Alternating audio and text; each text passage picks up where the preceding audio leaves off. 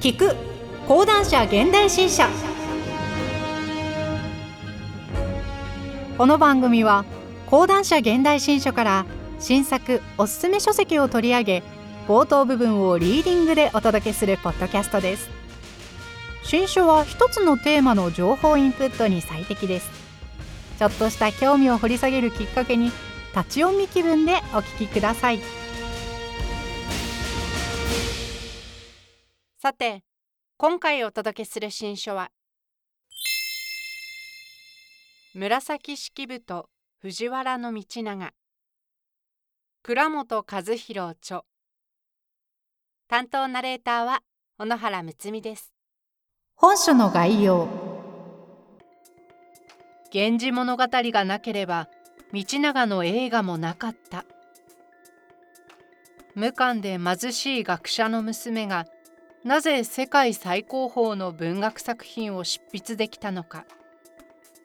高級で道長が紫式部に期待したこととは。古記録で読み解く平安時代のリアル。紫式部は早くに聖母と死別。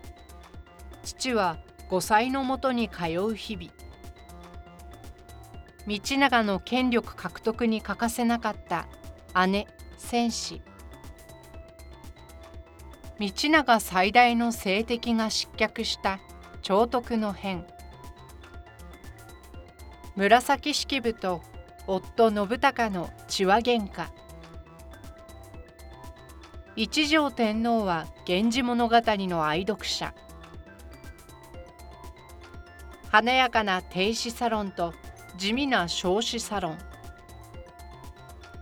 御もののけが。少子出産の記録。紫式部日記。三条天皇と道長の確執。少子と実助の間を取り継ぐ。紫式部。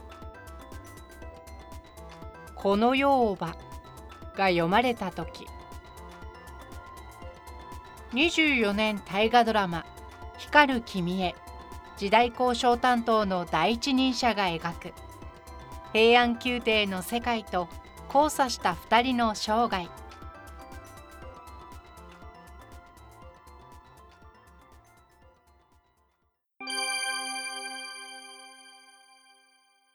はじめに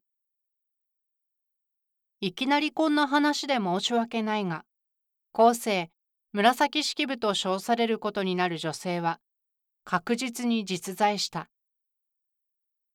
何を当たり前の話をと思われるかもしれないがこれは彼女が藤原実助の記した古記録である小遊記という一次資料に藤原の為時の娘として登場してその実在性が確認できるから言えるのである。同時代の女房で言うと泉式部は藤原道長の御堂関白記に合式部として登場するからこそその実在性が確認できるが清少納言は交流のあった藤原行成の権記をはじめとする一次資料には全く名前が見えないから実在したかどうかは100%確実とは言えない。自分が書いたと称する枕草子に登場するから実在したなどというのは歴史学では通用しない。まあ確実に実在した紫式部が記録した紫式部日記に登場するからおそらく実在したのであろうという程度のものである。そういえば紫式部という呼称も史実としては正しくない。彼女は自分が紫式部と呼ばれることになるとは死ぬまで知らなかったであろう。彼女の正式な呼称は藤原為時の娘であり本名は不明である。成人後に何々氏という名、意味名が付けられたかもしれないが、普通はそれはごく近い身内にしか知らされない。まして幼少期の通称などわかるものではない。為時の家では中野君とでも故障されていたであろうか。藤原の彰子に女房として出資した後は、おそらくは東式部という女房名で呼ばれたものと思うが、映画物語、金森集、加海賞。意味名は彰子や購買の女房たちも知らなかったのではなかろうか。大体、異界を授かって息を作成されることでもなければ、本人も周囲も意味名を意識することはなかったはずである。と言ってしまうと面倒なので、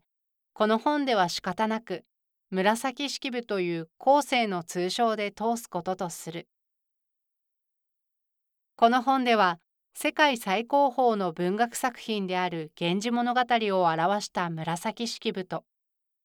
日本史上最高の権力を長期間にわたって保持した藤原道長とのリアルな生涯を確実な資料のみによって時系列的に復元してみたい。また、2人の接点と交流についても、当時の政治情勢や高級情勢と絡めながら、できる限り可能性を探っていくこととする。さらにその過程で、道長が源氏物語や紫式部日記の執筆に及ぼした影響を考え、源氏物語と紫式部日記が道長なくしては成立しなかったことを明らかにする。逆に光源氏、光君の造形の中に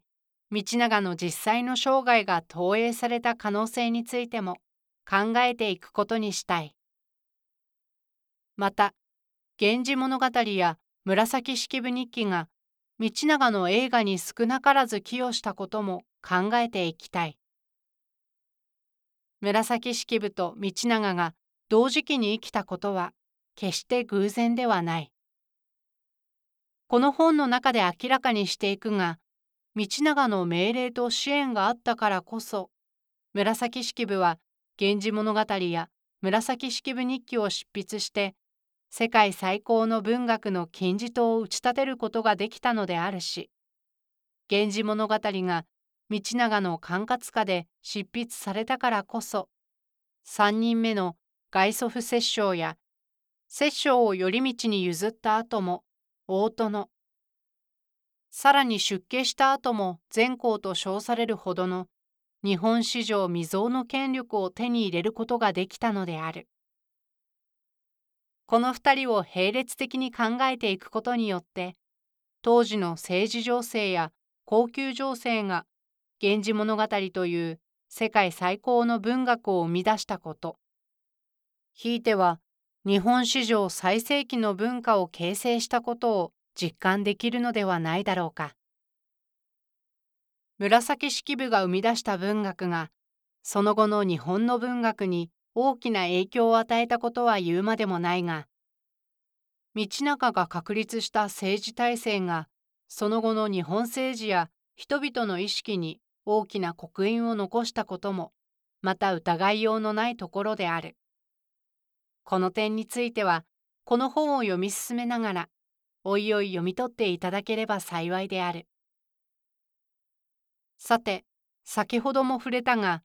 一体に確実なことと不確実なこと。つまり、ここまでは確実に古記録などの一次資料で確かめられるが、ここから先は確実な史実であるかどうかが不明であるという境界を分けるのが分かるの語源であろう。中身が面白ければ、それが本当にあったことかどうかはどうでもいいという方は、説話や小説やドラマや漫画をお楽しみいただきたい。そういう方にはそれらの方が圧倒的に面白いであろう。私にとっては史実の方がはるかに面白いが。この本ではできる限り無責任な推測は避け、確実な史実と思われることだけを提示していきたい。紫式部と道長が2024年の大河ドラマの主人公となることが決まった時平安時代を研究する者としてこの時代の歴史にもやっと日が当たる時が来たと喜んだものである。その直後、喜んでばかりはいられないことになってしまったが。しかし、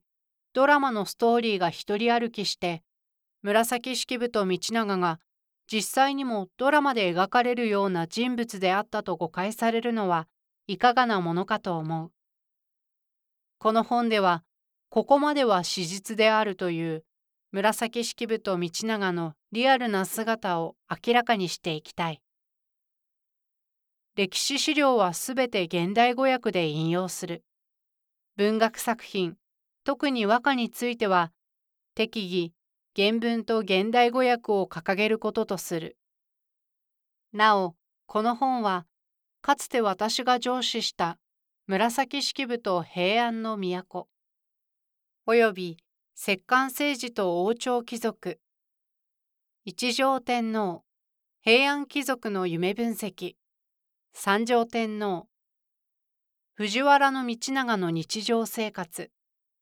藤原道長の権力と欲望。藤原道長御堂関白記を読む。などを下敷きにしている。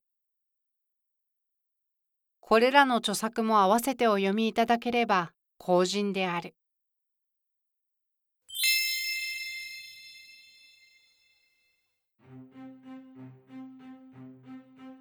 今回は講談社現代新書から倉本和弘著。紫式部と藤原道長をお届けしました。番組ではリスナーの方からの投票を受け付けております。Spotify で聞かれている方はぜひ投票やアンケート機能を使って番組に声をお寄せください。